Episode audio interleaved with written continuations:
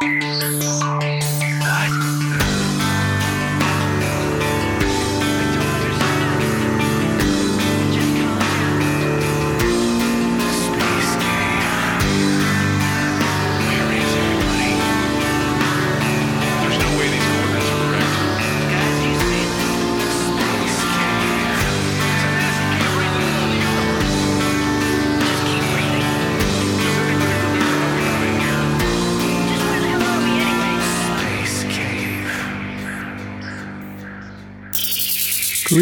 and welcome to the Space Cave. A big warg to all of you, space burgers out there, making it through the pandemic, looking at the numbers every day, wondering, particularly if you live in the United States, what in the hell is going on. But hopefully, you're finding productive things to do, maybe listening to soothing music, calming sounds, maybe a podcast that takes your mind off it a little bit.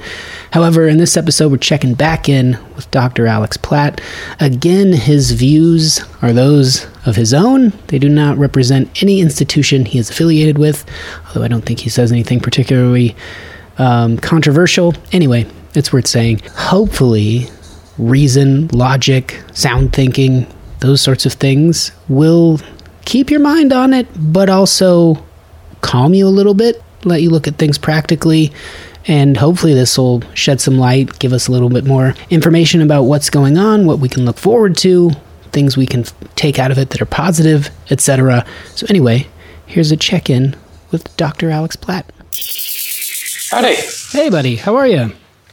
I'm doing all right. How have you been? Uh, same as every. Well, he looks like you uh, have been maintaining haircuts. That's impressive. I did a uh, video chat session with my wife's hairstylist, and she walked me through how to use a set of Wahl clippers to give myself a trim. Well, it looks good. Looks professional. She did. Why, thank you. Yeah, she did a nice job. I used to do that myself. I remember sitting there when I was a kid. I would get uh, like uh, high and tight, sort of Top Gunish flat top haircuts all the time. And I remember watching, being like, I could do this. And so I started, especially like when I was in college and short on funds. I would. Uh, I would do that. I would like look in the mirror and then Yeah. just with a comb, like. I don't think it's Right. hard. The back is really tough, but the sides aren't that bad. Sides aren't that bad. The back's a little nerve wracking. Had a setup going in the bathroom with like three mirrors and I could look in this one, I could look in that one, bounce off that one, and it's the kind of thing where you get a pretty good view of the back of the head, but by that time you have to try to figure out if you're looking in an odd or even number of mirrors to figure out if you're move which way to move your arm and Yeah, I, I you know, people have like weird innate abilities. I mean, that's that's pretty common that people can, uh, you know, like whether they're able to see words and then immediately create palindromes or different like arrangements of the words out of them. I'm sure there's a word for that, but uh, and then people are really double jointed and flexible, and there's all these weird atypical there's human all things. sorts of ways people get wired, isn't it? Yeah, and I, I don't know that one of them is being able to look in the mirror and accurately move your hand so you can cut your own hair. I think everyone goes. It is. There, No, there no, are people no. that can do it.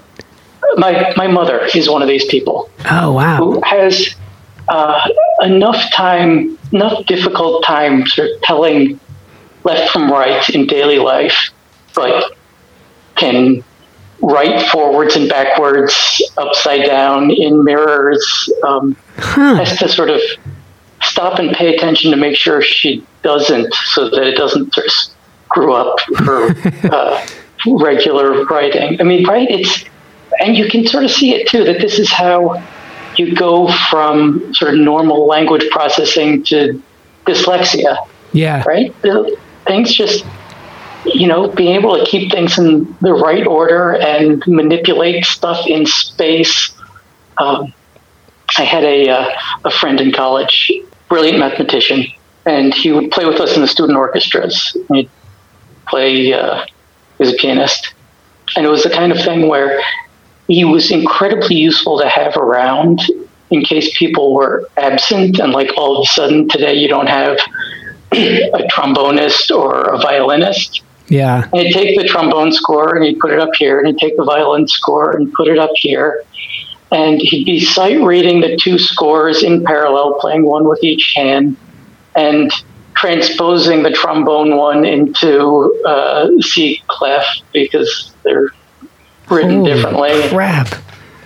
And yeah, and you go, yeah, okay, this, yeah, it, not wired the same. The wiring is such a weird term because if you, I think uh, when I've heard lectures and people talking about, like I heard this one where this guy was saying, you know, like a car being wired up or anything else being wired up, if we had cars that were always going off the road, we would put them in a garage. And then the humanitarian side of that is like, well, we can't think of people that way. However, when people are doing really harmful things to society, and we would say, well, they're wired up incorrectly, it takes away a certain amount of free will. It makes us kind of go, it, it questions like what we can be proud of and or feel some level of uh, accomplishment about ourselves other than thinking like i'm just wired this way. Everything i've ever done in my life is just because i can't transpose the trombone part or even play the trombone. Let and when i think of someone being able to do that it's like a superpower.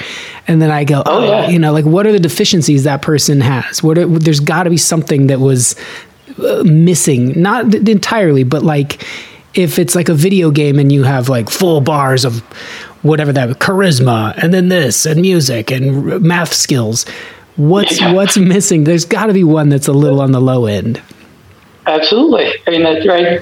There's so many dimensions on which people can excel and uh, lag, and right, you, you can't max them all out.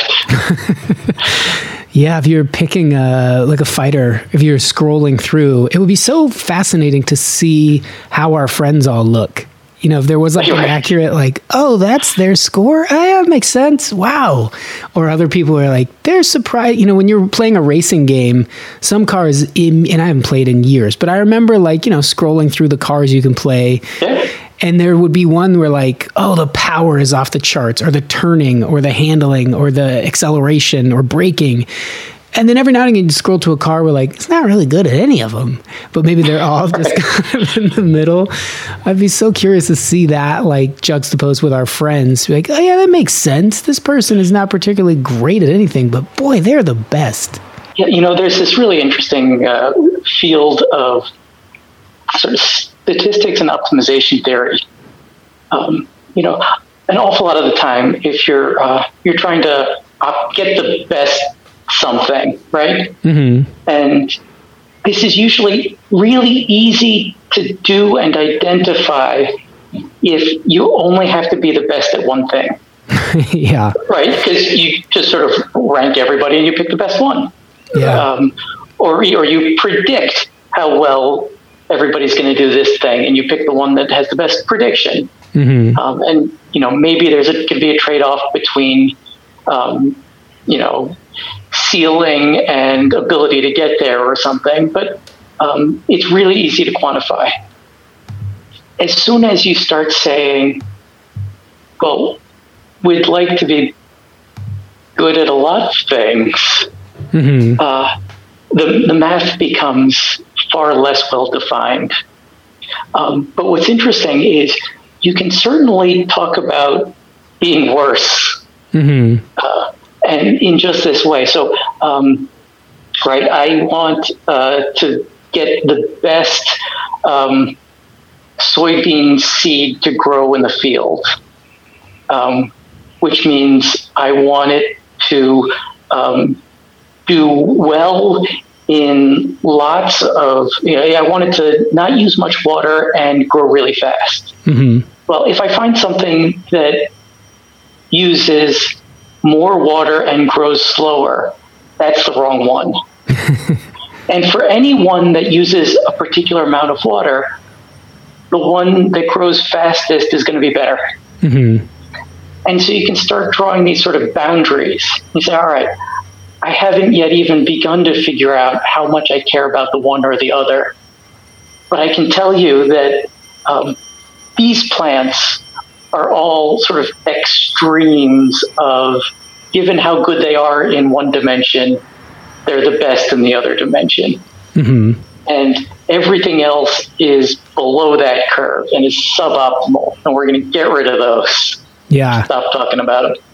What if one Uh. like the curve? What if it comes really close to it? Like, how do you you have to draw a line where you say this is too much water and this is not growing fast enough? It's out. But there's probably one Yeah. that's pretty close, where it's like you were the last one out the door. You're pretty close, but you're just Yeah, I'm right. And So exactly how you draw that line is um, usually pretty fuzzy, um, and especially since things don't sort of line up exactly, and you're not even when you sort of take a slice through it and say, okay, apples to apples, I'm only going to look at the water dimension, or I'm only going to look at the rate dimension. Things never line up exactly right. Um, there's always a little wiggle here. So you know, how wiggly do you want that boundary to be, or, or will you allow it to be? How much do you want to smooth it out? And and how far off of it are you willing to go? Um, are all things that go back into making those things um, pretty subjective, yeah. even when you're being pretty rigorous about being quantitative about. All right, I'm going to define all my terms, and I'm going to measure everything, and then well, this guy's sort of good enough. Maybe we'll keep him in. Yeah, the subjectivity. I would imagine, especially with species of, like, say, soybeans or something, something you're growing. Even if you have generations and you have, well, time after time, this field produces the most with the lowest amount of water and the most rapidly, and then like every sixth generation, this one goes crazy and outpaces it. What is going on? There would always be some kind of totally. anomaly or something. So how do you how do you it- is there anything in this field that is definitive and like yep, you can set your watch to it. This one will always be the best if- def- by our defined parameters. I- So, um, yes and no, right? You can build as much of that stuff into your model.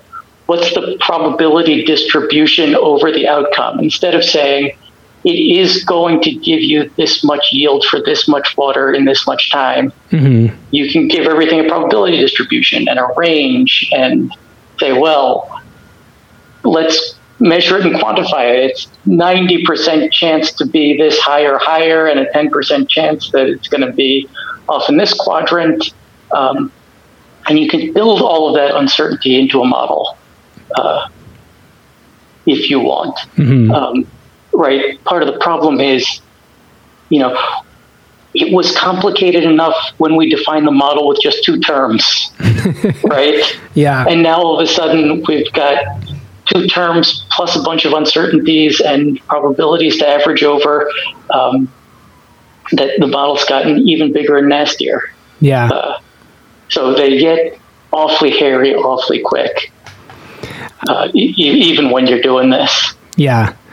But you but in that hairiness there's there's at least good candidates to choose from where you're not mistakenly like choosing something at the very bottom to the to the head scratching kind of reaction of everyone around you like what why that one we can all agree like we're we're dealing with a fuzziness at this top percent and then everyone go oh, okay yeah Yeah, right. It's um, th- that's really where the big power in it often comes from. Is like these guys are the losers. Let's drop them, and then we can argue about which of these valid, good choices um, to pick. yeah And and once you're in that kind of space, you're never really gonna even know retrospectively. "Ah, I should have gone with this other one. yeah Um, so you're all good. you can't you can't predict those things too. If you did move on from one and then say number two it one it can't speak but if there was this feeling that it could be like oh if you'd only chosen me you'd see in eight generations from now i'll be i'm going to adapt. I'm going to have some mutations that make me far superior. There's no reason to really think about those things. And i was Right. thinking like in terms of and i think this probably applies to the way people nowadays have such a difficult time uh, in any way associating themselves or allowing scientific logic or reasoning or method to get into their lives because it goes against what they want to believe. And so the subjectivity, I think people that are dating a lot, you start to get into that that murky, hairy, like well, this person's really nice, but they're not. There's something missing. This person's really beautiful, but they're missing this. This person is really accomplished and organized, and they're friendly, but they, they don't make me laugh. This person makes me laugh, but they don't have their stuff together, and on and on. And you're like the video game characters or whatever else. You're you're dating and you're finding your way through, and then you meet someone and I, you and I are both with people that we would consider our people. Like, oh, I found this this one definitively in this uh, experiment, if you will. We found the one result that is by way above the rest. So it's not even like a hairy, murky situation. However, what if someone on paper pulled out a binder and was like, "Well, here's the data, and you're actually with the number seven. And you'd go, "No, no, no! I have my heart, my feelings, my emotion tells me this." And they go, "Yeah, I know that's what you think, but but going scientifically." You're you're not with your number one person. You'd go, I don't care what science says. I know what I believe, and then we'd be just like these climate change deniers and people like that. We want to believe something, and therefore we're we're willing to ignore something that could be called science in that situation, in this hypothetical And situation. I would say, man, number seven, I'm doing awesome. That's true. Out of a planet of eight billion, yeah, seven's pretty. good. yeah. Well, cool. Yeah. number seven, man. It's like I only dated what 10, 15 people, and I got to number seven. That's incredible. yeah, that is pretty good. The odds there are good.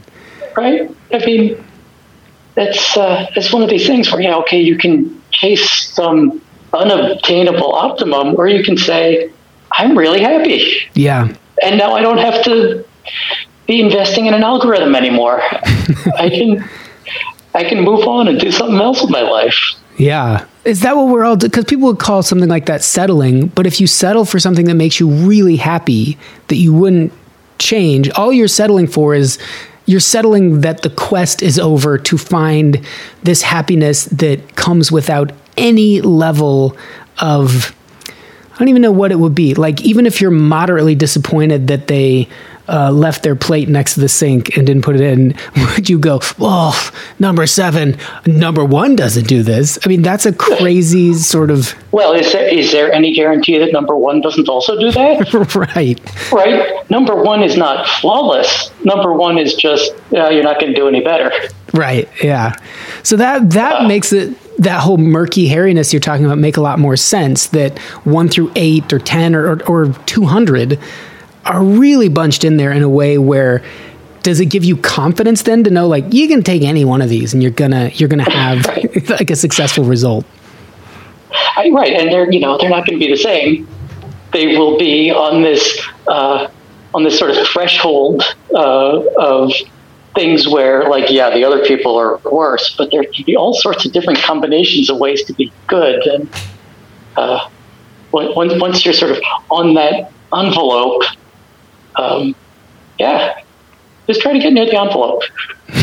Try to get in the good part of the envelope and that where you've eliminated the losers at least. That's probably a big thing where Right. people people date losers over and over and go, why, why do I do this? And then they go to therapy and they find out maybe it has to do with someone in their life or a parent or someone, some sort of behavior that they're subconsciously bringing into their life.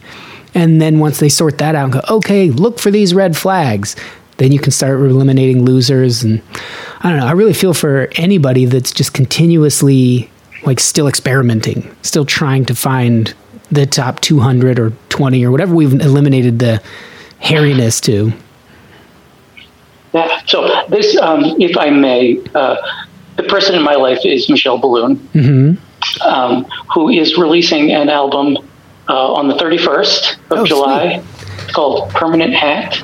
Coming out on a Special Thing Records. Um, and everybody should go buy it and stream it and all those good things. Yeah, we'll get her on the show. Get her to talk about it at length because she's uh, Absolutely. yeah, it's been a while since I chatted with her, especially with um, uh, medical changes in her life and being being a, a parent and all kinds of stuff since we last uh, podcast. I think so. That'd be great. But yeah, you said Yeah. July thirty first, permanent hat. July 31st, Permanent Hat. Sweet. Michelle's as Yeah. funny as they get, so go get that album. I, and I, I'm not a liar on this show. I don't go, oh, go get this thing. And then you get it. And you're like, that was awful. I only promote stuff I genuinely believe in. And Michelle Biloon is as funny as they get. So get Permanent Hat on July Permanent 31st. Hat. 30, Michelle Biloon. Yeah. Um, I had, well, two things I wanted to talk about. One of them Yeah. is catching up on the virus and the pandemic at large. The other thing Yeah. is a little less comfortable. And I didn't pref you in our email, preface you in our emails, being like, hey, I want to ask you about this thing. But I figured you'd be a good source. And I don't think it's a touchy subject in regard to science, but overall, it is something.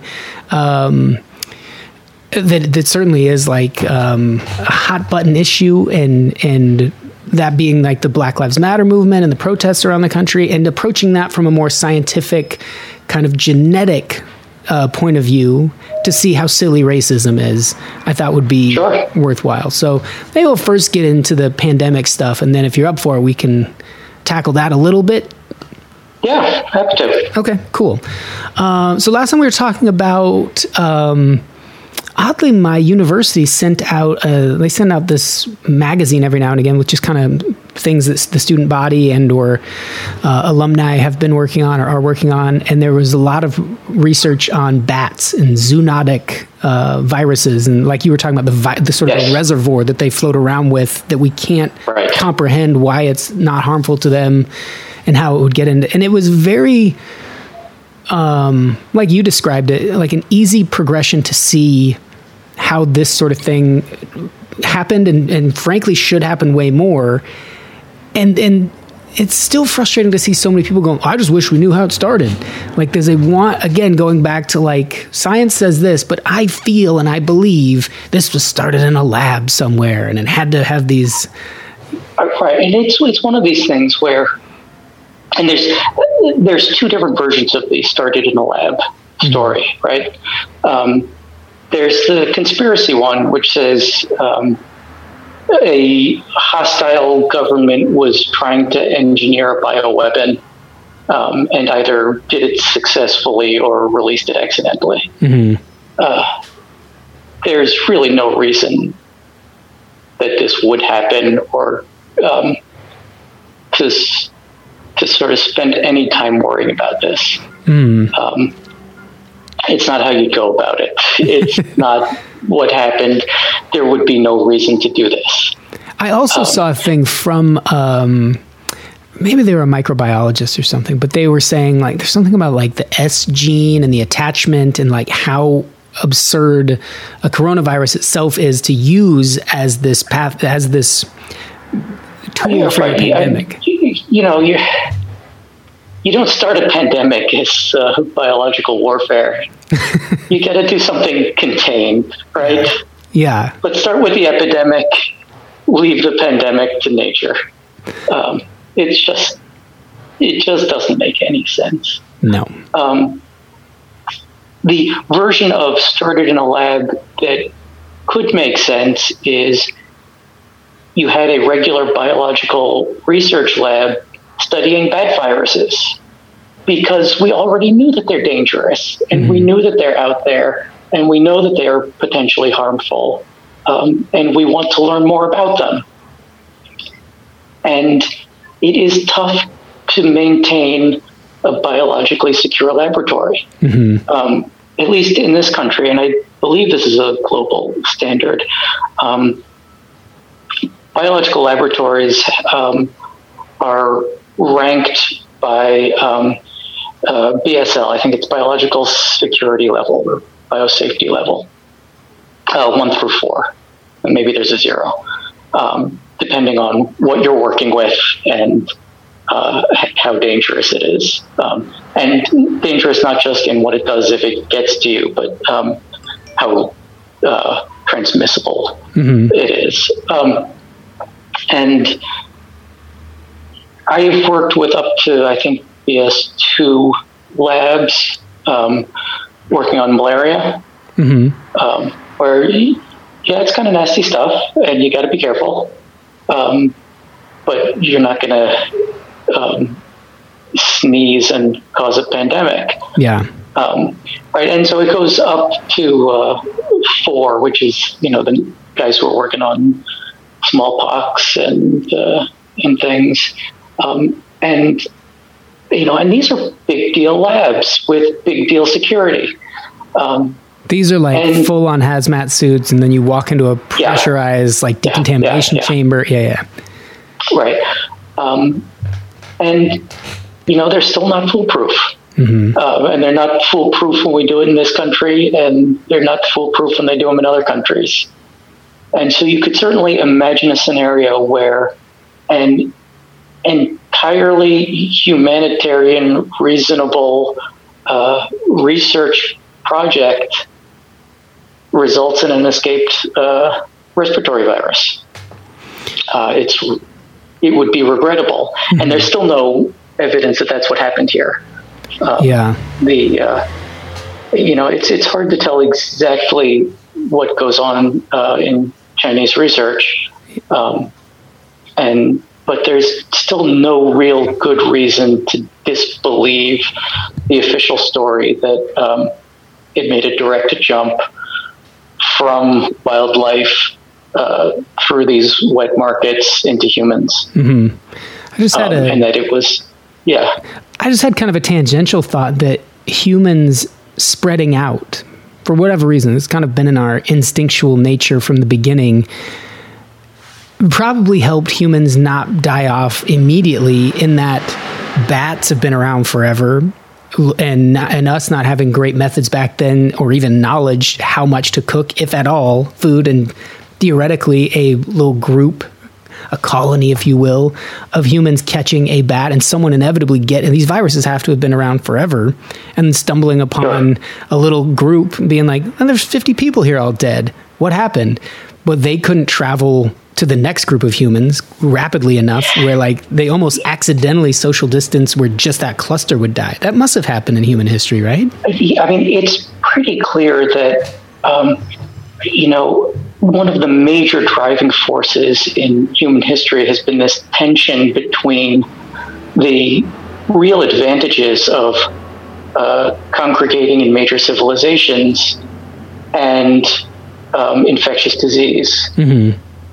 Um, and whether they're zoonotic viruses or whether it's uh, cholera wiping out your city because of the sewage treatment or um, or just the sort of person to person transmission that um, yeah it's a sort of decided tension uh, within human history of how much are you going to do the little tribal thing and how much are you going to do the uh, sort of let's all pitch in together and build a megacity and uh, and and have jet flights between them and um, and it's uh, it's very clear that you know part of the ability to build major civilizations has been the ability to uh, deal with the kinds of infections that that spread through them.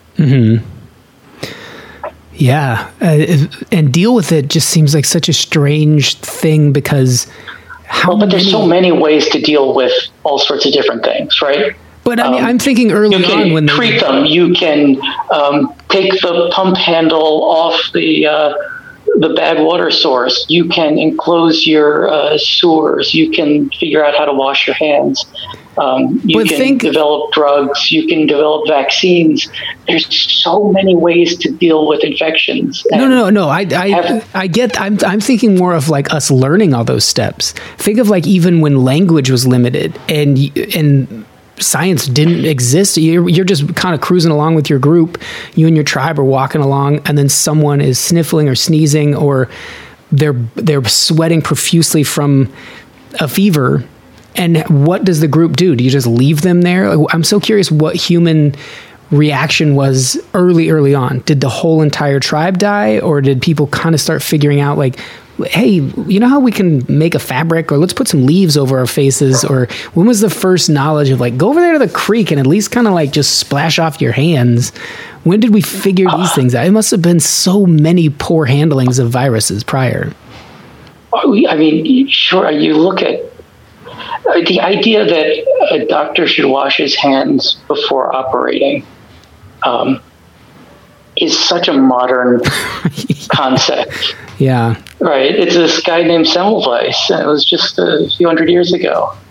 Um, that um, you know, you certainly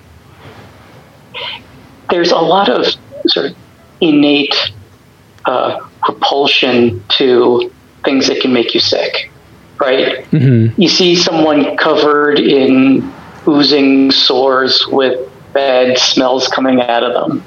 Like you don't need to know anything about viruses or bacteria or Yeah. anything to go. That's disgusting. I'm staying away. Mm-hmm. Um, so there's a, you know, and this extends to this uh, body of water smells gross. I'm not going to drink it. Yeah. Um, and you can get pretty far with just these basic instincts of, you know, here's gross stuff. I'm staying away Yeah. and you know, and that's the kind of thing that really sort of let society get as far as it did, um, because you know you have to get so deep into germ theory and disease vectors to get any of these answers right about what's going on, and then to be able to address them. Um, and that's only happened so recently in human history Mm-hmm. but everything else has been kind of seat of the pants. Um, maybe you'll try some treatments; they're probably bogus. But because of the fact that yeah, you can tell to pay attention and stay away um, is really the important bits. I'm glad we live in a time because we can always look at the kind of dystopian technological oppression we sort of feel or the on and on. All the things that induce anxiety and all these things now. But being aware of a pandemic and being able to spread the information as effectively as we can it's strange now that the glitch comes from humans. It comes from people like not wanting to wear masks. You know the, the thought of having a scientist on at this point really to talk about the virus is kind of just going like wear a mask wash your hands stay away from people that's it. We, we all kind of know these simple things that would eliminate it and then humans become the more risky thing at this point way more than the virus of i don't need to wear a mask i was born and all this crazy shit. Like that is that makes this time so unique. I don't was this happening in 1918 as well? It, it, who knows? But it seems unlikely. I think there was a bit of it, right? I mean, uh, you know, I've read the old newspaper clippings about the uh, um, the parades in Philadelphia and uh, and sort of tons of extra people getting sick, and oh um, and so clearly there's, you know, particularly when you have people who stand to gain money or power from telling people not to worry about this stuff and not pay attention, uh, they will. hmm Um, and you know, when things work out is when people there are enough people saying, "Well, no, don't listen to that. It, just pay attention, and you will be okay." But um, you got to hold on for a minute. yeah Uh, that things work out, and they work out pretty well. You know, you you look at these. Uh, I was so uh, disheartened. Read the uh, article in the Atlantic last week about the view from France. They were saying, you know, life is entirely back to normal here, except for the fact that there's no American or Russian tourists. and I- you know, and we're going on. What is this is month five, six? I don't even. When did we right that? Um, and we're still sitting at home because nothing's actually changed. If Uh, anything, so- we're setting records for the amount of the the way we've put it through this lens, where it's somehow fine as a country to have thirty to fifty thousand new cases a day, to have hospitals at pretty high capacity, and then a guy saying, you know, those a lot of those hospitals in Texas is not even it's like eighty five percent not COVID, and then. It, what person would hear that and go, "Oh yeah, just like every summer, Just like every summer when the hospitals in Texas are notoriously full for no reason. You're right. It's just a standard summer. There, there can't be any reason why they're jam packed and there's very limited ICU space. We're, we're that country to the rest of the world. It's funny to me when like California's laughing at Florida and Texas and then they're laughing at back and forth. You guys did that. You were scared. You weren't scared. You got, and the rest of the world's just looking at us like, look at these idiots. Look at how chaotic they are and get it under control. And we're just ramping back up. It's embarrassing. Yeah, and it's and it's and it's hard and it's sad. Like we we put in enough individually. We've put in enough effort that we should be doing really well by now. Yeah. Um, right? The the people in France didn't quarantine harder, um, but and there's certainly plenty of sort of weird retrograde um, yahoos all over the world. Um, so we're not really unique that way. hmm But to get this far and not have actually made any progress because during this time nobody said, okay, let's actually make sure we have enough tests so we can test everybody. Let's make sure we've got uh, uh, masks on everybody who needs to go out. Let's maybe not open the bars yet. hmm Um, and that nobody's willing to say that means that even though we've done all the work that we can do, that you and I can do, like we're not actually in a different position than we were five months ago. Yeah, it's just incredibly disappointing and disheartening because I feel like you're probably the same. You know, you're in a you're in a, a big city, and people that I know that live outside of the big city go, "Oh man, you must be worried." And I go, "When I go outside, ninety percent of people are wearing masks, and if not, they're really walking in a wide berth around each other. There's there's very there's no like, hey, shake my hand, or people running out of their way to get up right in your face and talk to you. Everyone's pretty respectful of the virus itself, and yet there are still cases in LA County, and which just means that either that's not working, and or there's a large contingent of people that are still like, you know what, this is all blown out of proportion continuously for five months now, still just going like, yeah, my friend had it, it wasn't that bad, I'll be fine. No regard for people that are immunocompromised, no regard for healthcare workers, and we just keep like beating our heads against the wall, and then it's embarrassing that we need leadership because you would think like the people in the community hearing the facts or from scientists et cetera and going like okay got it. We wouldn't really need to hear from the powers that be or an administration. And yet you have these rallies in tulsa and arizona and people asking like hey you keep saying respect state authorities and yet you push through and did these. And their response isn't like yeah sorry that was dumb. It's well it's in the constitution you can peacefully assemble. That's maddening that leadership would be saying something that dumb I, and and at the same time preventing actual policies from going through to help things. And I, you know, I've got a seven-year-old who would like to go into second grade uh, in September, yeah um, and you know, we still don't know what that's going to look like.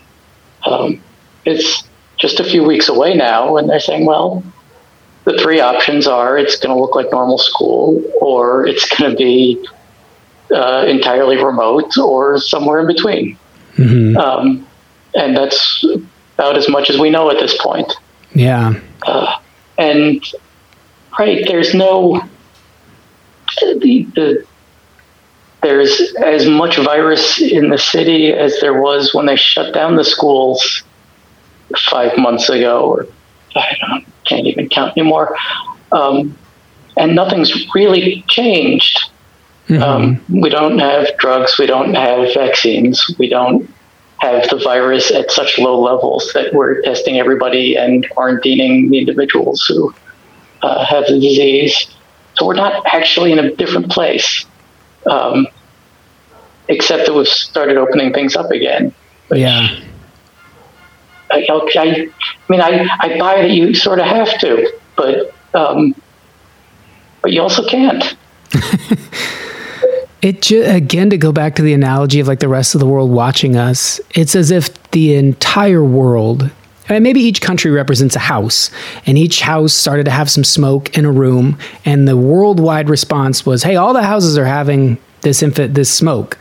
You emit a little bit of kerosene from your mouth. You carry it with you. You breathe it out a little bit. It can be uh, like a uh, whiff, wafting off your clothes. Just stay home. Just stay home, and we will ensure that this smoke doesn't turn into a roaring fire. Some places it did turn into fires. Other places, like, oh, okay, we'll trust you. And then we just kept, people just kept having to peer in that room and kept adding just little doses of kerosene to where like the whole house not is not engulfed in flames currently, but we're all we can see the flames, and then we're having to make decisions like, okay, we're going to send our kids in there, right? We're just we're not going to try to put it out anymore. We've given up on that, but they can they can breathe through the smoke. It's barely any smoke. Get in there. That's how dangerous it feels to me. It feels idiotic. You can't bring peanuts to school, but you can go in with a fucking pandemic happening. What is that? What is this? It's uh, it, it's really. I got the uh, email. I work for a large university here, um, and they've been incredibly supportive. Um, I I entirely acknowledge my privileged position of uh, having been told, you know what, work from home, don't worry if your productivity's taking a hit. We got you. Mm-hmm. Um, you know, got the email today. You know, well, um, for people trying to start coming back into the lab, our suggestion for childcare is here's an app where you can try to find some neighbors who have similar parenting styles and COVID hygiene practices and maybe they can watch your kids. Oh my gosh. right? I mean, this is the sort of, right? I mean, talk about not having the advantages of uh, a congregated society. Um, you know, this isn't the trade off between society and disease. This is, we sort of lost our society to the disease. Yeah. I was watching uh, the. Uh, right, so, what's, what's yeah. that? Oh, I was saying I, I um I saw the guy the main dude or at least a figurehead from the FDA on TV the other day just refusing in any way to even kind of push back against a false statement that the president had made. And that really worried me just in the sense that, like, if he can't push back against this thing, that he could have said, like, oh, perhaps the president misspoke. Just something that innocuous would have meant, like, okay, we can all acknowledge that was an absolutely egregious error to state publicly. But rather than do that, he just kept saying, you know, wash your hands, wear a mask. Right, right. But don't you think this thing he said was really dangerous and inaccurate? You know, wear a mask and wash your hands, and, and when you can social, when you can't social distance, think about wearing a mask. That's about as tough as they'll get. But this is the FDA. This is supposed to be removed. This is supposed to be a body that we can trust. And I, I don't. I'm curious what your thoughts are on the vaccine. If I found out like the USA beat everyone else and has a vaccine, I would not trust these trials. I would feel like that person remove some red tape to appease the person who he feels like is his boss, not the people that he serves. And so I'm, I'm one of those weird tinfoil hat people. Like this, this vaccine's got to come from a multitude of countries and or somewhere else, but not us first. I will not trust it. Does that make me insane? I, oh boy, I don't know, but I do. So I, I don't know, and I'm going to dodge the question, but I am going to uh, point out something that I think is incredibly interesting, which is there is a very large movement in this country um, of people saying what we need to do is forego the uh, traditional route of developing a vaccine um, and the kinds of clinical trials that uh, these vaccines usually go through, where you once you show that it's safe to take the vaccine and the vaccine itself doesn't cause harm, you give it to a fairly large, but not that large, group of people uh, who are healthy. Mm-hmm. Um, and then wait to see, compared to a comparable control group, do they get less disease? So this is the efficacy portion. Mm-hmm. Yeah.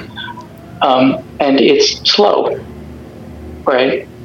um, because you have to just sort of wait until enough people from at least the control group have gotten disease and to be able to say that yes, it reduces the amount of infection this much um, in the case group. Um, people are saying let's uh, let's skip that. Um, we've got a very large uh, population of people who are young enough and healthy enough to not be at super serious risk from the disease itself, um, who can volunteer. Mm-hmm. Say, you know what, give me the vaccine and give me the virus. Yeah. And this is called the Human Challenge Trial. Um, and it's something that that modern medicine does not do. Um, just because, just like, say I am, so with COVID, if I were a single gentleman living on my own, young, healthy, Yeah. I could maybe look Right. at it and be like, I'll beat it.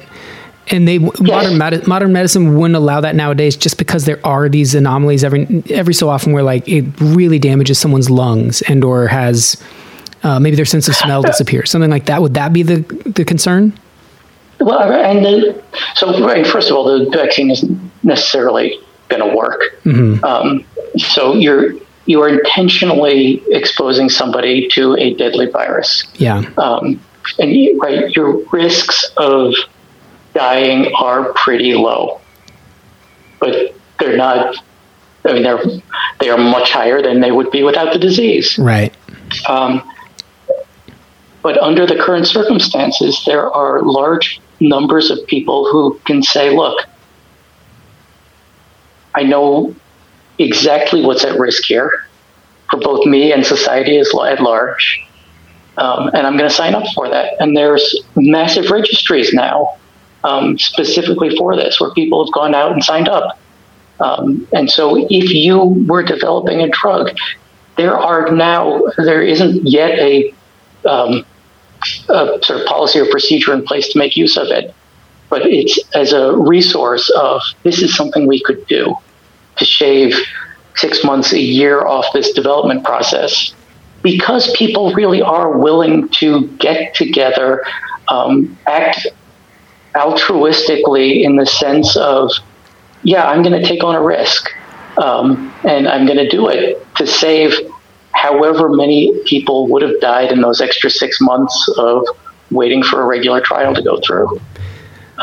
When I was in uh, when I was in Austin, and I was really trying to transition from having any kind of real job to just comedy full time, I did some of those research studies where you're like a guinea pig and you mm-hmm. go in, they pay you for Sure. a weekend, and you know you you know like I would read the ones and try to do the the where like the least impactful to potentially your long-term health. So like, oh, this is a, a drug that's been approved for years. We're trying to see if increasing the dosage by a half a milligram is dangerous. You're like, yeah, I'll try that.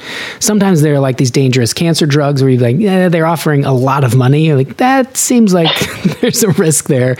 So I wouldn't do those. But the sense I got was uh, in talking to some pharmaceutical people over the years that like it just takes forever for something to get approved and they sink so much money into trying to do it that some, that's why certain drugs are so expensive because they really have to generate money to get back the number of ones they fail on. They try on 10 it's like pitching pilots or movies or something. They fail on so many. But i would think like stage 3 or the the latter end of the trial isn't that more just looking at okay we, we feel like this is stable and everyone who has shown antibodies or that's working is staying healthy because we see on tv so many times did you take this drug did you have you know it's years later a drug that you've seen advertised So, uh, right, I mean, there's there's two things going on there. One is the difference between um, the drug safety trials and the drug efficacy trials. okay Right. So the drug safety is um, is in this case the vaccine going to hurt you, right? Um, and right, and those are kind of hard to skip through, right? You you start with a, a an animal model. You see, okay, the, the mice are doing fine, and the I, I don't know if people still do chimps, but um, um, they they did okay, and that was so we had a group of like ten volunteers um, doing what you did in Austin. Um, we're, we're gonna pay them and try it out and watch carefully under uh, controlled situations. And then, then we're gonna sort of ramp. Okay, they did pretty much fine. Let's ramp it up and get a, bigger group, um, and then a larger group. We're gonna say, well, look, the risk from the treatment itself is low. Um, and how low it is that you can determine from these kinds of trials depends on how many people you can try. Yeah.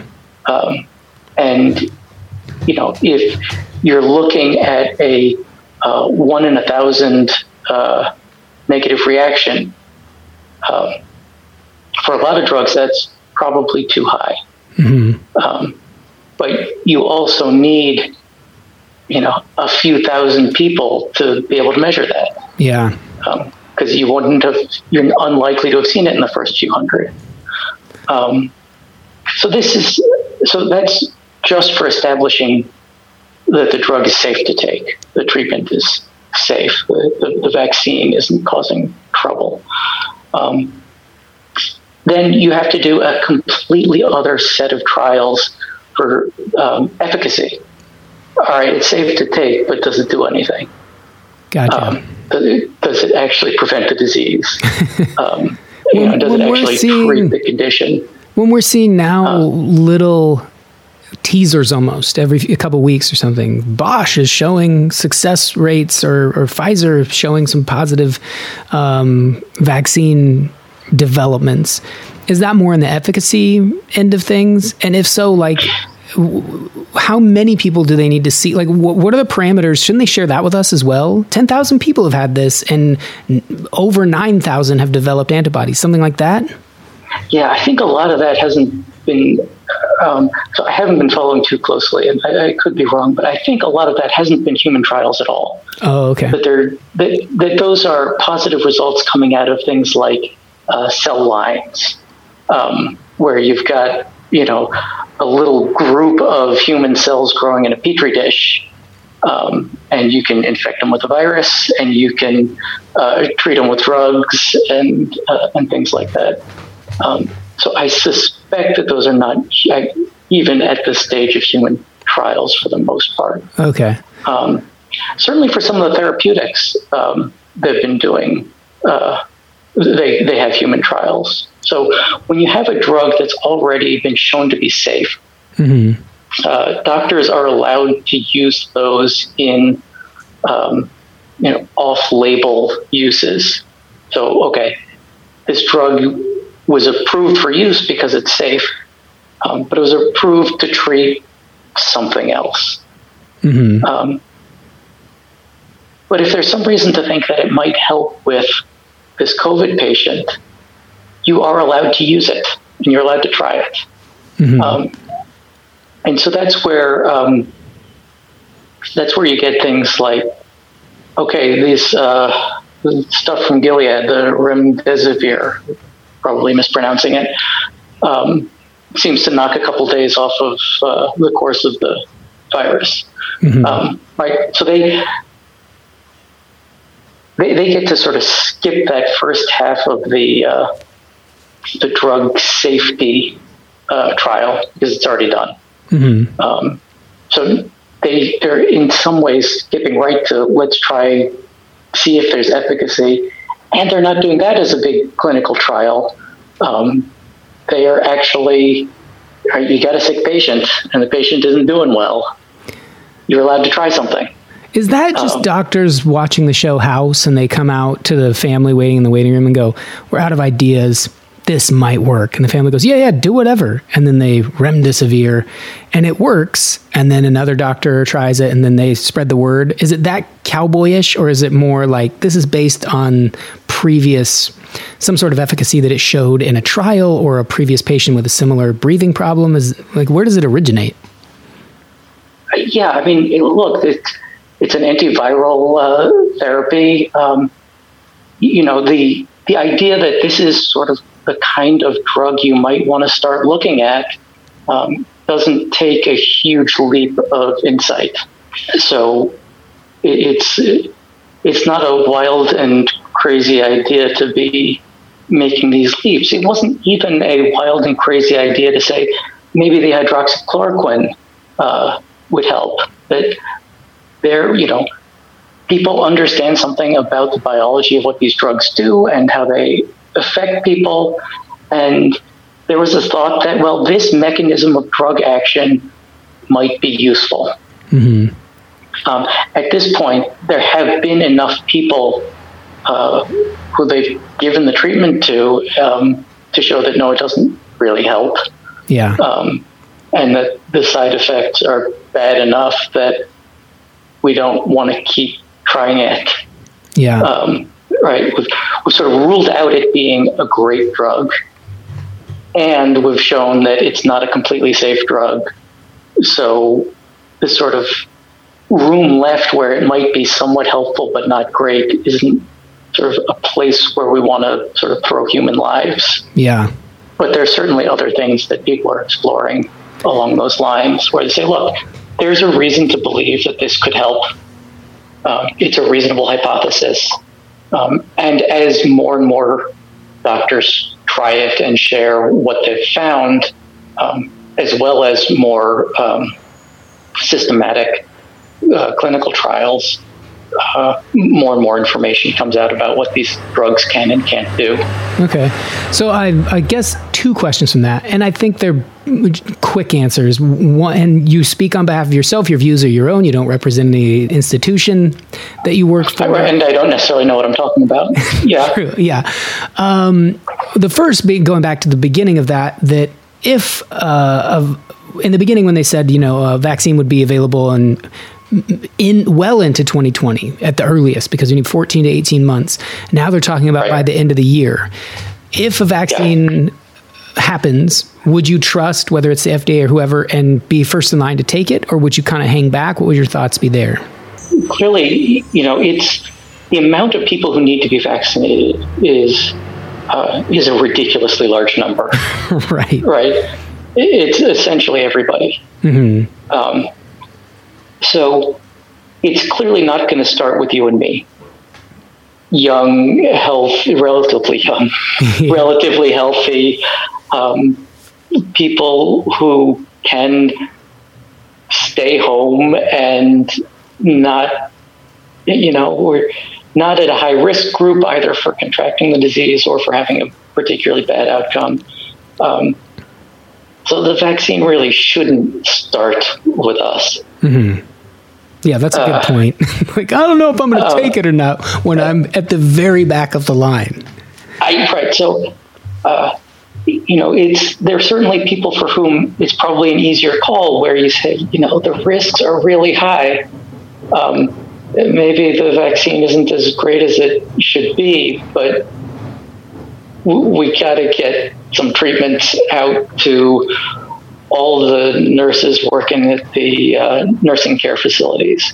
We've got to get something out to uh, all the guys at the meatpacking plants. We've got to, right? I mean, there's there's people who are suffering so terribly from the virus um, and the risks the virus poses.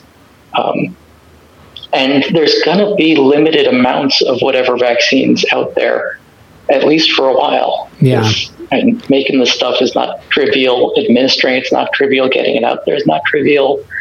Make sure you got enough syringes is, I mean, um, the, the logistics of actually getting everybody vaccines is is hard, um, and I would very much look forward to having a uh, responsible government that can plan and enact something Yeah. uh, to do it. Um, and I suppose this is yet another piece of privilege where uh, I don't have to volunteer to be first in line to rely on such a uh, a, vaccine. Um, Yeah. And by the time it gets to me, it's probably going to be pretty well uh, established. Yeah. So the second question goes to like this weird sort of hope that I guess we're still, you know, all of us holding out. We've seen hydroxychloroquine maybe be a thing, and then the hope kind of diminishes there. And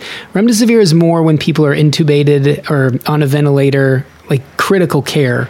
So it's not something like, oh, you got the. Well, it's you know it's certainly being used that way, but that's partly because of it's not an approved treatment.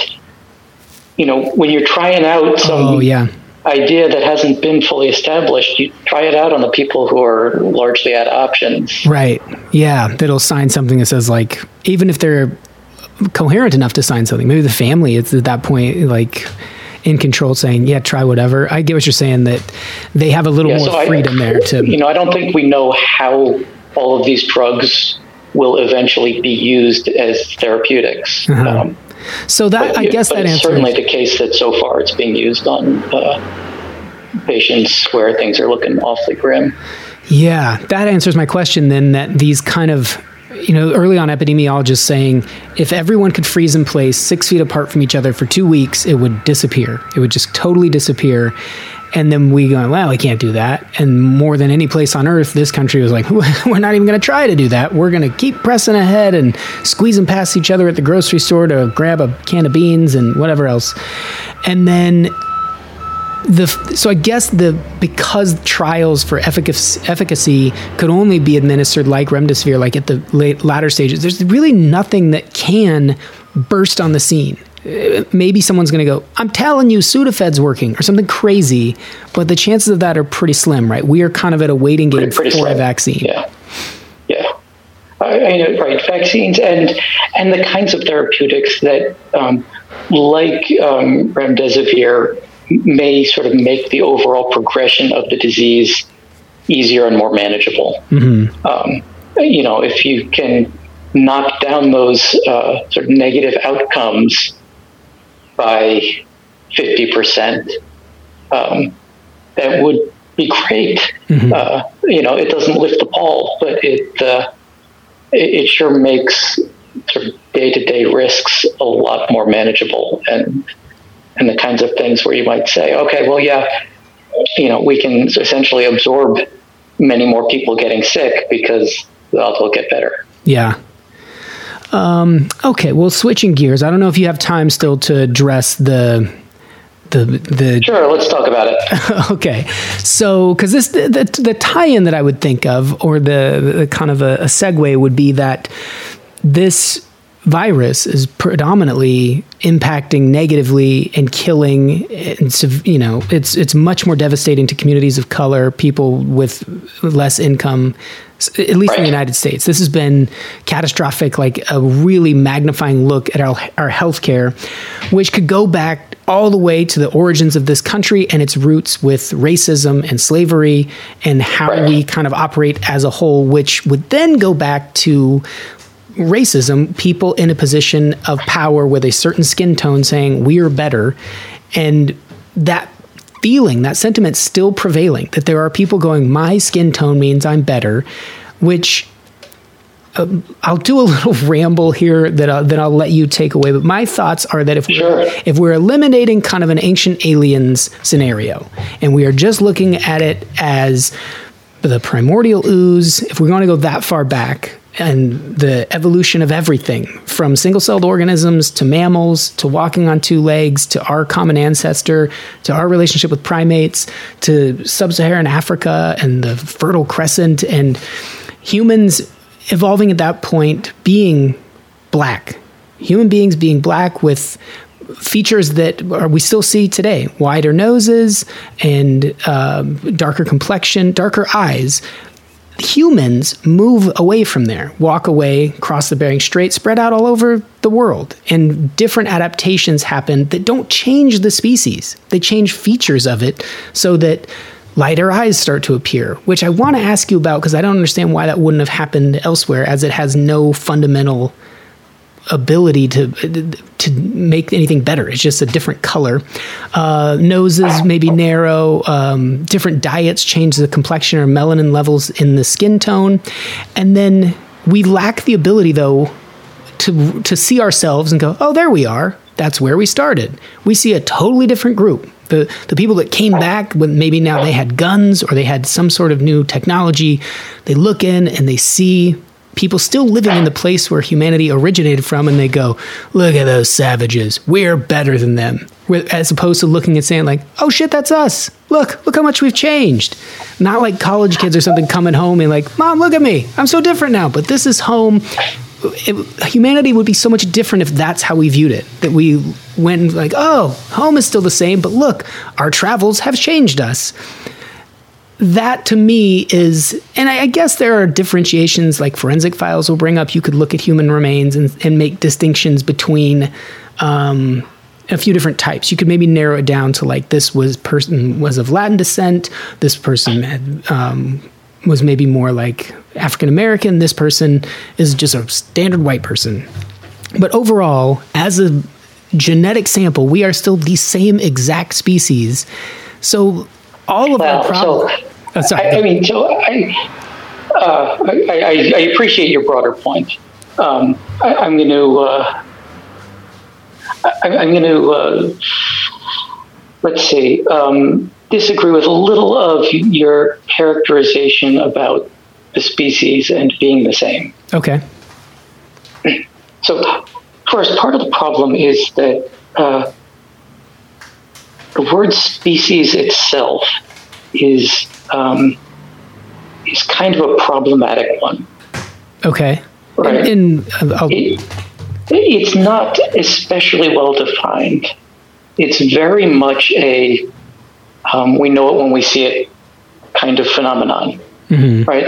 So uh, Darwin writes his book, The Origin of Species, right? Because you go out and you look around the world and you see not a smooth gradient of every kind of creature and every kind of in between thing that could possibly exist, but you see sort of discrete different groups of different kinds of creatures. Um, and it turns out that uh, if you ask a um, a modern ornithologist that count the number of species in uh, a particular habitat, and you ask just some guy who's been living there for a while, and you ask um, the native peoples who've been on that land for uh, for thousands of years, you get essentially the same answer, right? There are this many different kinds, and they're sort of obviously different, and there are these groups, um, and they're distinct. That's what a species is.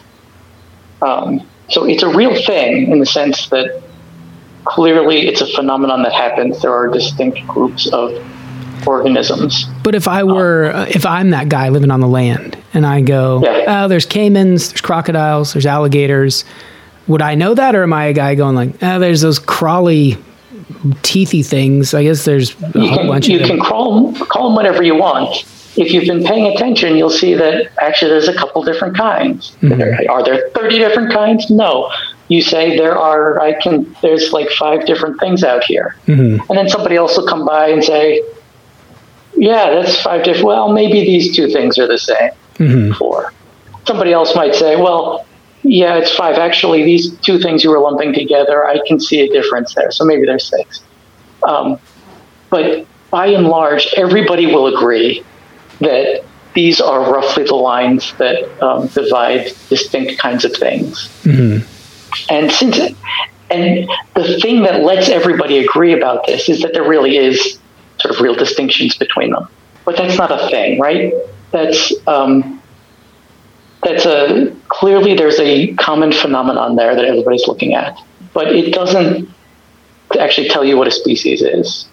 And it gets particularly difficult if you want to say, um, let's compare these guys over in this swamp to this other swamp on the other side of the world.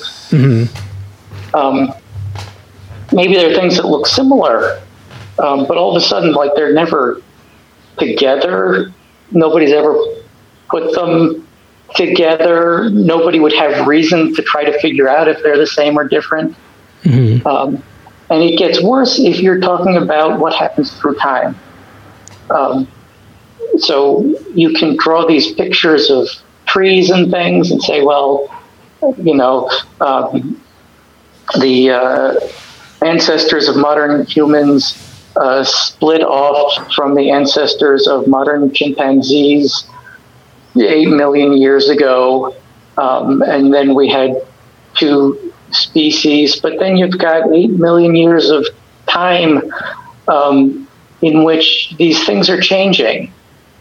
Uh, but, but you can't compare a modern human to an ancestor four million years ago and ask a meaningful question about are they the same species? Well, I guess Um, getting into early Homo sapien, or whatever you would call the final step that we identify as, we're still Homo sapien. Right. So you know, but we we define those as um, in contrast to something else.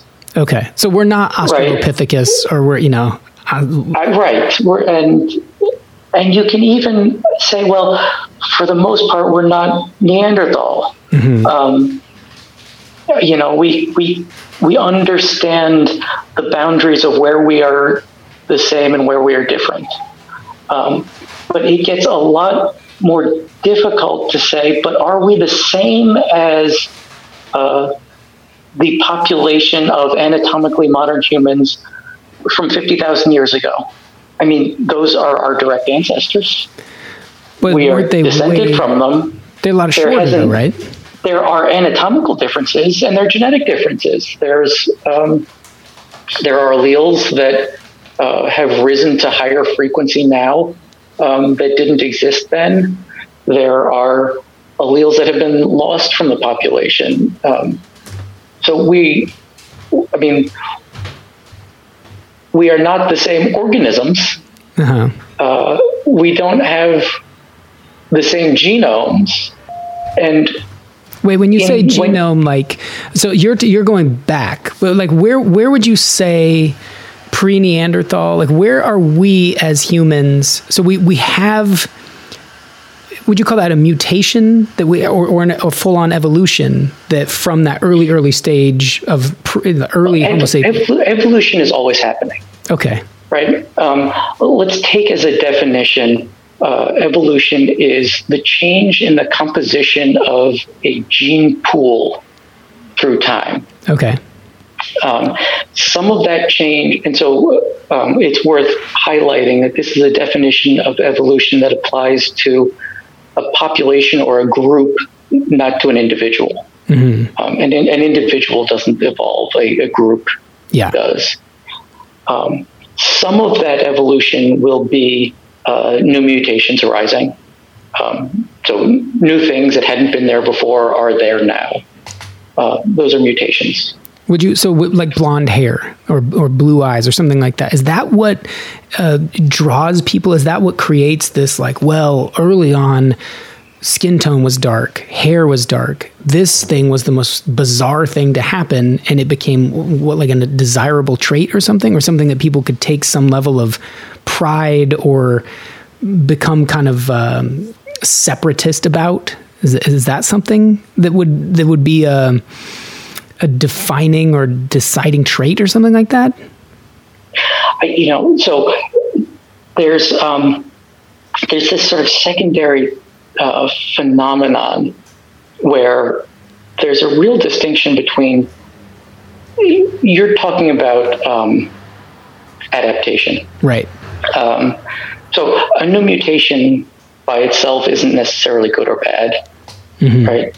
It can increase your fitness, it can decrease your fitness, um, or it can do nothing and it just changes something.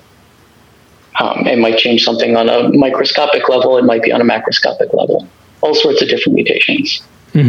But when you get into the phenomenon of um, behavior and things that change how we interact with other people, there's a very subtle relationship between what we can perceive and act on and all of the other things that are linked, uh, genetically linked to that variation. Um, so, similarly to the way you can say, you know what, the sewers really stink, let's cover them over. And by doing so, you actually eradicate a lot of disease, not because you made things smell better, but because you've covered over a sewer and the sewer was correlated with uh, the disease vector.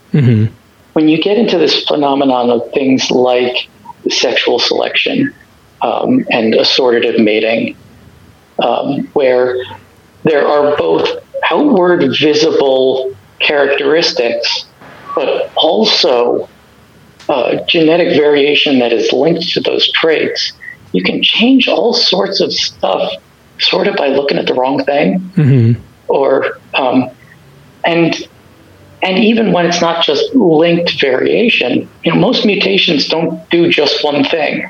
So, like, like our uh, our optimality curves, you know, if you've got a variant that makes your legs grow faster, so you're taller, quicker, and can run faster, uh, but also increases your risk of cancer.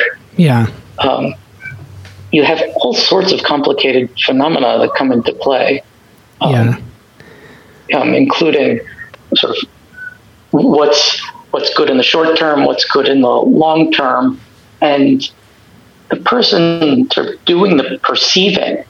And if you're not sort of waiting for natural selection to just do its thing, but are deciding for yourself, this is good, I like it, this is bad, I don't, Mm-hmm. that you can have a very uh, tangential, an idea that's very tangentially related to the actual quality or beneficial uh, nature of any particular variation. Okay. I so, I, so my my thing So let, like let's let's cycle it back around though, right? We've got you know a, the ancestor of the common ancestor of uh, apes uh, had pale skin. Um, the common ancestor of humans had dark skin.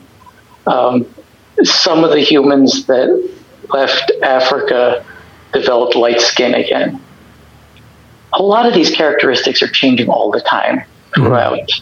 Uh, throughout, the, you know, no um, no zoologist would make any meaningful uh, distinction among large groups of organisms by pigmentation. It's one of the most rapidly changing traits you have sort of in all of the animal world. organisms change colors all the time. Right? So when you're looking Um, at humans in the last say 100,000 years, and that's a blink of an eye, it's a quick sample. Is there it's easier I- again going to privilege as white guys to look at it and say like, well, things have people of this skin tone have fared better throughout. However, like the the inherent like chaos among it or the you know the pride that comes with it or whatever uh, would be laughable from what you're saying like looking at it and examining an organism or you know to say like skin pigment that's what they were basing it on this is it's so fluid it's changing all the time right. It's uh, um, it, it's such a uh, it's such a nothing characteristic, right? um, except for the fact that you know we spend a lot of time looking at stuff, and we could see it really easily. hmm Uh, boy, there's little that matters less uh, than exactly what shade you are. I mean, that's why, like, you know, you don't go to the to the pet store and you know the well, um, you know, I'm either going to get the black poodle or the black lab or this black kitten. Um, because I don't like the orange animals. yeah Like that's that's not a meaningful way of describing animals. Well, what about things though that can be assigned to them? And I apologize, anyone listening, if something in here sounds um, like nails on a chalkboard or entirely um, misguided or ignorant. But the, these are the these are things I'd like to know, and maybe we don't know, or may, and if everyone does know, and they're like, "You, such an idiot," but so the pigment or you know like to align it to just something that's irrelevant or unassociable what about things that we can associate like so the sprinting team the us sprinting team we would mostly see black sprinters and maybe there's more quick to twitch muscle uh, if we saw a white sprinter, no one would want to talk about it. But people would kind of go, "Oh, that's that's different." I guess we can't address this, but that's different. Uh, and maybe swimming. There was a black swimmer in the most recent Olympics on the U.S. team, and it was a big deal. Like people were really excited about the representation, myself included. I think you know the di- diversity there needs to happen. And you could say like, well, is that an affluence thing? Is, are people that are have more access to competitive swimming pools? Is that all that is, or is there something genetically we would look at? I would think with sprinting, perhaps there is, and it just happens to coincide with the skin tone. Or am I way off here? And this is just completely idiotic. right. So you know it. It probably will have very little to do with skin tone, um, in the sense that, or in, at least in the sense that you mean, right? If you're going to decide divide society up into um, black, white, and some sort of brown, um, then genetically speaking, everybody's black. right. I mean, the amount of diversity of people who would not fall into that category, um, so who would be something other than black, um, is sort of genetically insignificant. We're all the same. So does that um, go, does the- that then go The to amount of genetic diversity within the group of people you would describe as black is massive.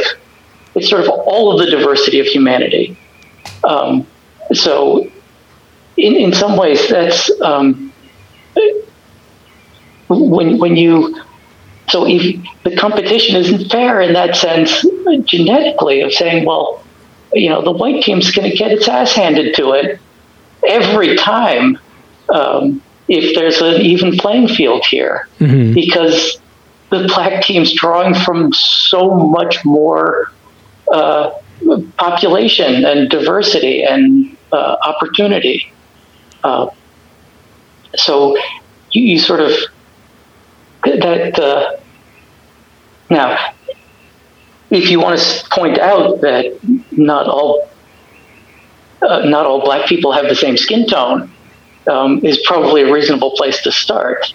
Um, that the amount of diversity in pigmentation within Africa is incredibly huge.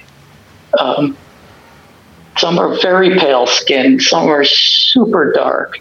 Um, and the, you, if you draw this sort of line between the Caucasian and essentially everybody else, and you know, colored um, people of color, like that's you've already um, thrown in the towel and said, "Well, we're going to take this one tiny little group of undermelanized people and."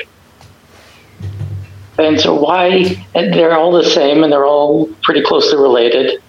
Um, like, why would they be any better at anything than sort of the rest of the universe of humanity?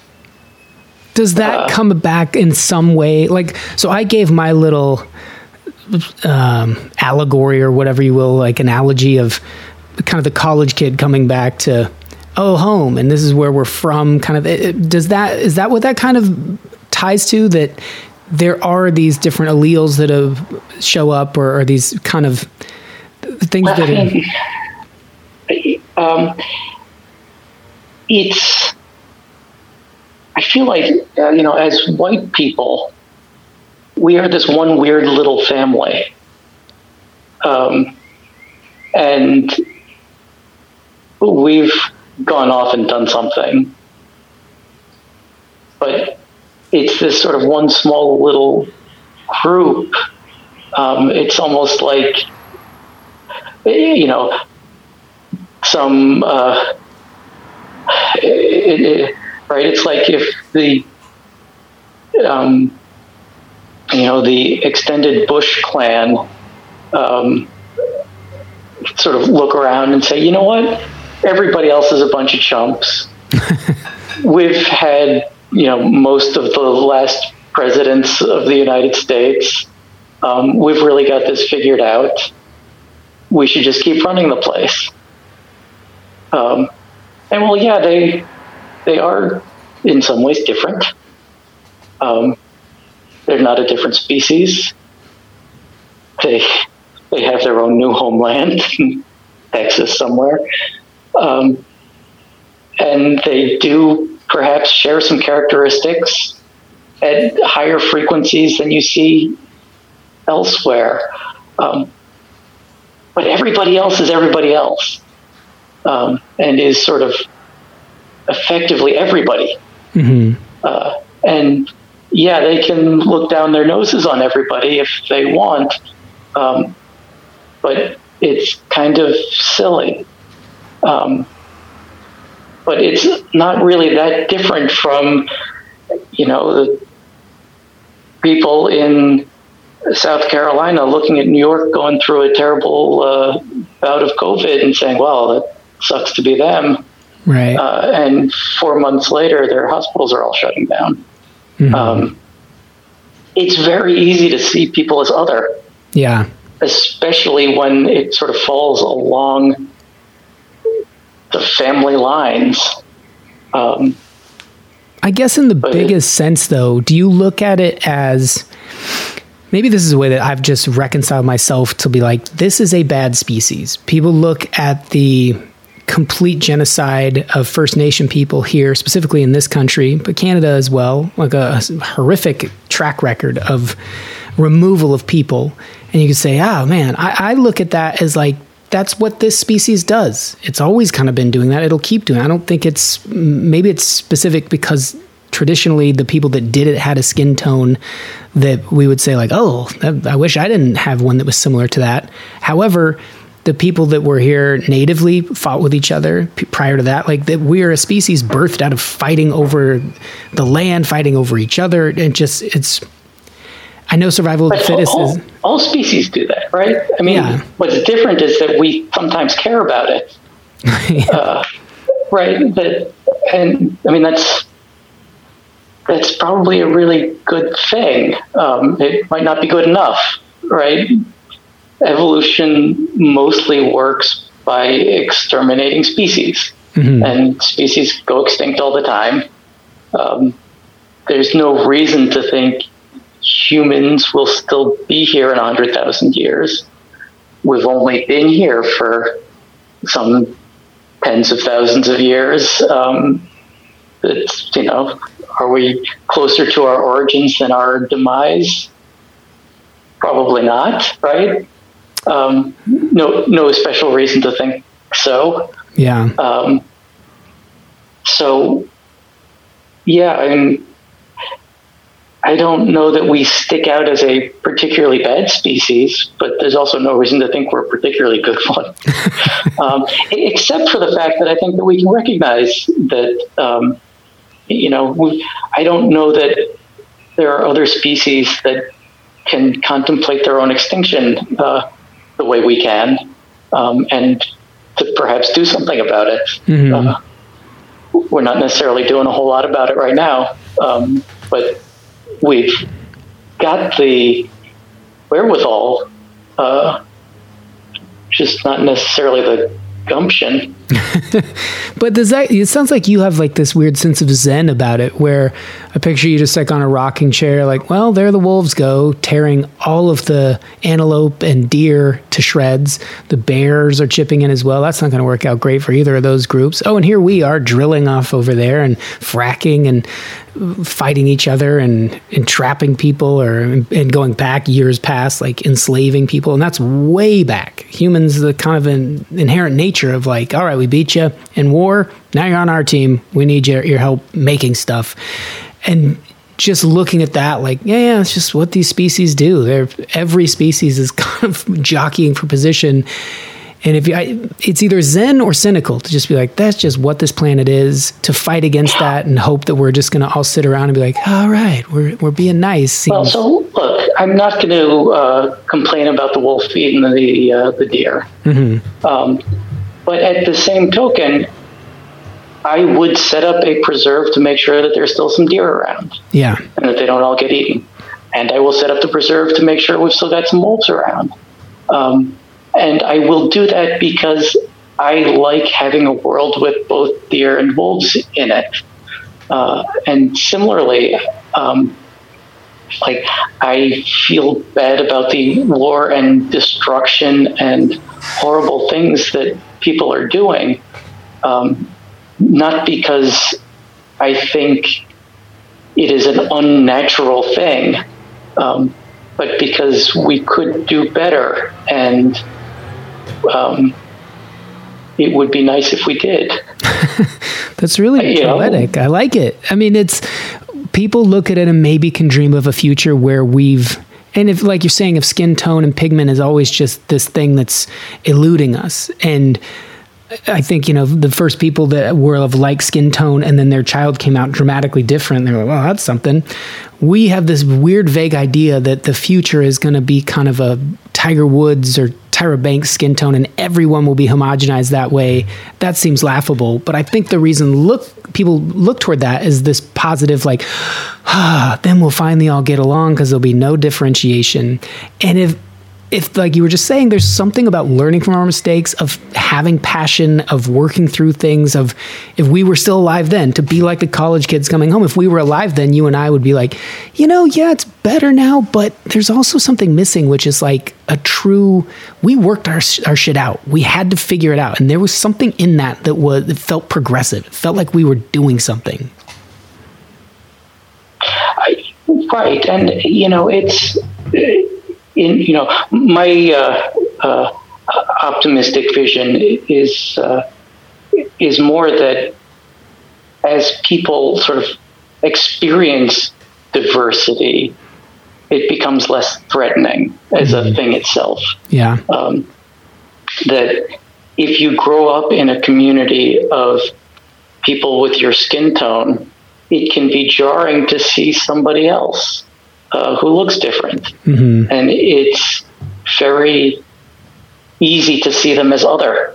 But if you grow up in a community that has all sorts of different people doing all sorts of different things, uh, it's much easier to say, well, this is what we are hmm um, and you and and not just in terms of right. I mean, this is how you get sort of acceptance of people with different gender identities and people with um, different uh, aesthetics and people with they say, okay, these all are options that seem to work fine.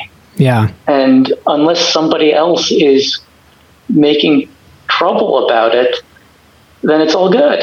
yeah And and it becomes sort of personally liberating, which means that I guess I can do anything I want to, Mhm. um, and I can pick and choose and do whatever seems comfortable and change my mind and uh, and I and and it's not this sort of external pressure to do just one thing in just one way, which sort of limits you and distances other people.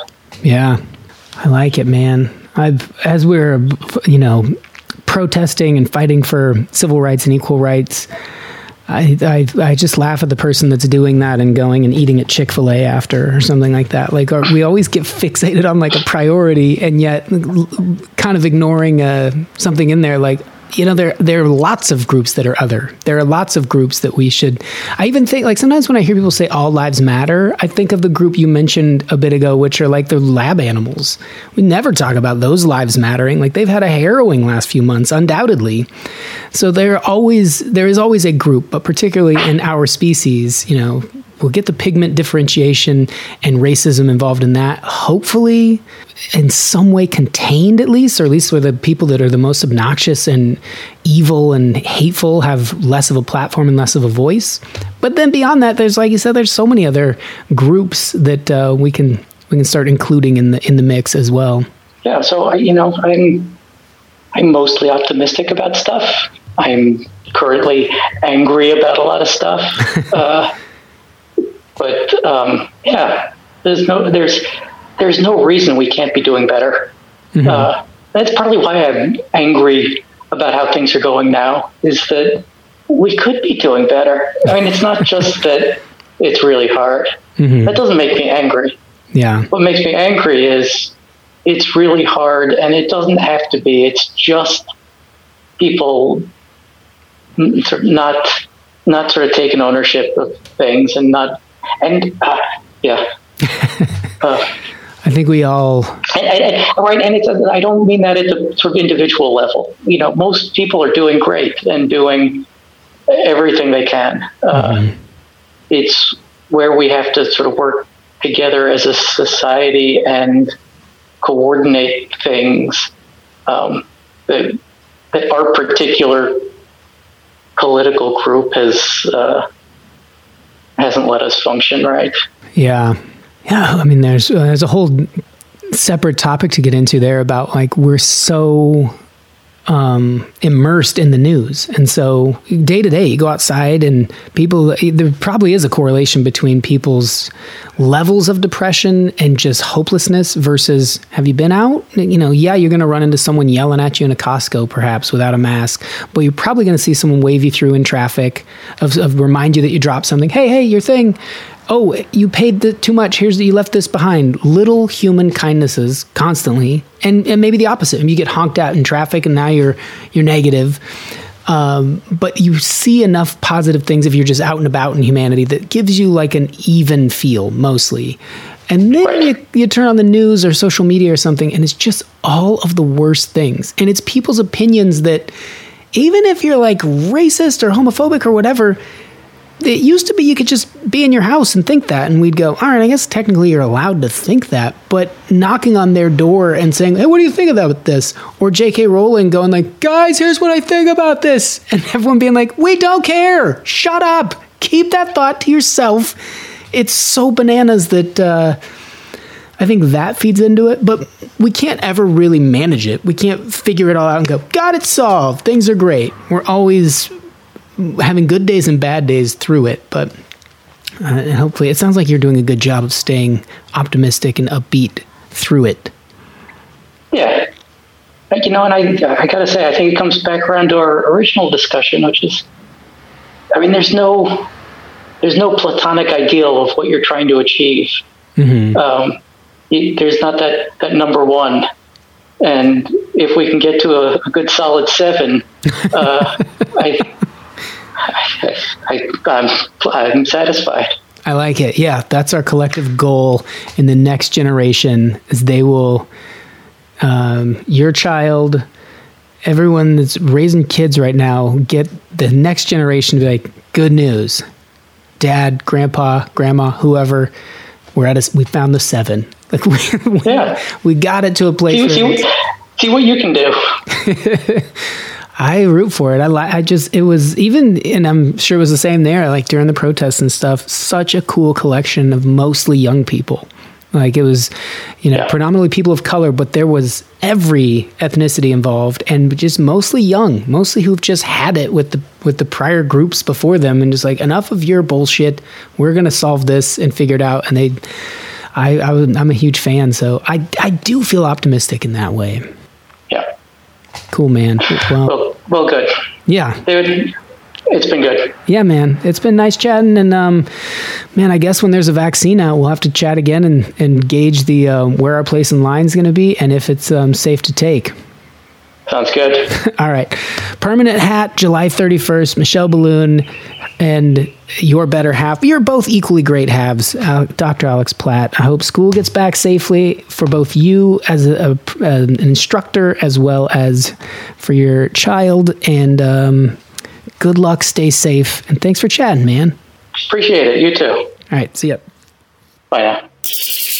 I should have probably at the beginning uh, prefaced that uh, some of the conversation toward the end would be potentially a little controversial. I don't know if that's the right word. You're probably listening. I don't think anything was crazy in there. However, the difficult thing when you're when you're recording a conversation is you're reacting in the moment, and then there's always some feeling. And I never really edit this show. I don't go back and listen through it. I think that would be uh, really challenging and likely result in me never putting out a show. Um, but if there was anything in there, maybe this is something in the world that we could all. I don't know. This could be a diatribe, but um, it seems like we're always trying to preach these ideas of being more empathetic or understanding or caring, and yet we see these ghouls and monsters in the world, and everyone's reaction through social media or otherwise is like, I hope you burn in hell. I hate you. You're the worst. Well, that's not going to lure anyone over. That's not going to get them to sit down at a table with you and potentially explain the psychosis or whatever it is that causes them to be so reprehensible. So, can we look and see people like that and say, hey, what's your story? Can we find some common ground here? Let me let me sit with you a moment, maybe empathize with your education, your upbringing, your history, whatever it is that resulted in this thing that is currently sitting across from me that I in principle despise, but I'd rather not come at it with hate or anger, but instead uh, try to approach it with some level of uh, decency or kindness. So anyway, what I'm getting at is if something bothered you, rather than be like, "I'm I'm done forever," get in touch. Let me know if something did bother you or, or seemed. Um, I don't know, th- to jostle you or make you feel unpleasant. I hope that wasn't the case. I hope it was enlightening or helpful. And I'd look at it like a, as a class. It was just, uh, especially there toward the end, the bit we talked about genetics playing a part in race and the species that is humanity. Uh, it was like 15 minutes, 20 minutes, something like that. So, if that were a college course, that's just a quick introduction. So, I'd like to get more geneticists on. It's, you know, not to say that's gonna happen, but I'd like to. So, if you know someone, particularly are, particularly if they are a person of color, uh, get in touch with me. I'd love to chat with them and get more and more input on the world we live in, who we are, what makes us how we are. And then eventually, I guess we'll have to get into sociology and even more anthropology to figure out what is going on with humans and why are we the way we are? Why are people within that group or species, which again, as Alex said, is a, a kind of a broad term, so disparately different and some of them so evil and mean, hurtful, etc. Like to be a better group, right? I think everyone listening to this show, maybe I give that too much credit because I don't really hear from everyone all that often. Although I got an email after I mentioned some chainsaw stuff from a couple people. One of them, my guy Tony, works in a chainsaw shop. That made me real excited to hear uh, someone working on chainsaws was listening to this show because I was obsessed with chainsaws. Uh, recently, not so as, as much. I, I got it running and f- figured it out. I still need to sharpen the chain. But anyway, nice to hear from you guys from time to time. So, again, if something um, didn't make sense, or you have further questions, or if it offended you in some way, let me know. Or let me know who to get on the show that could um, shed even more light on it. And let's t- tackle this topic and or subject in a way where we all feel knowledgeable and enlightened. And if nothing um, raised your hackles at all, well then disregard all this. This was not necessary. But as always, thanks to Dr. Platt. He's great. Really enjoy the way he communicates information. We'll get Michelle on as well. Remember, permanent hat, July 31st, depending on when you're listening to this, you can always get it. If you're listening before the 31st, well, you gotta wait a bit, but there's a good chance you're listening after that date and you're like, oh, nice, that's already out. I don't have to wait. So go get it. She's really funny. You'll enjoy it. This is some music sent to me from Chris Pritham. Sends me music from time to time, and uh, I like it. This one jumped out at me. I feel like it fits the flow of our show, our tone, out here in this cave, the furthest reaches of our known universe, safely tucked away, removed from the chaos and um, all the worries. So hopefully you're feeling nice and calm and relaxed and ready to venture back into that. This will send you across that threshold. It's called Minds by Sean August. I hope I'm saying that right. I hope you enjoy it. Thanks for stopping by the Space Cave. Little city of mines. Look what you did to me. Little city of mines. Look what you did to me.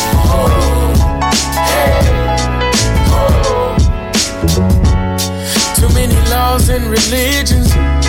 Too many thoughts and opinions. From realists and pretenders. Which one do I believe in? Victims and offenders? Go to war on surrender.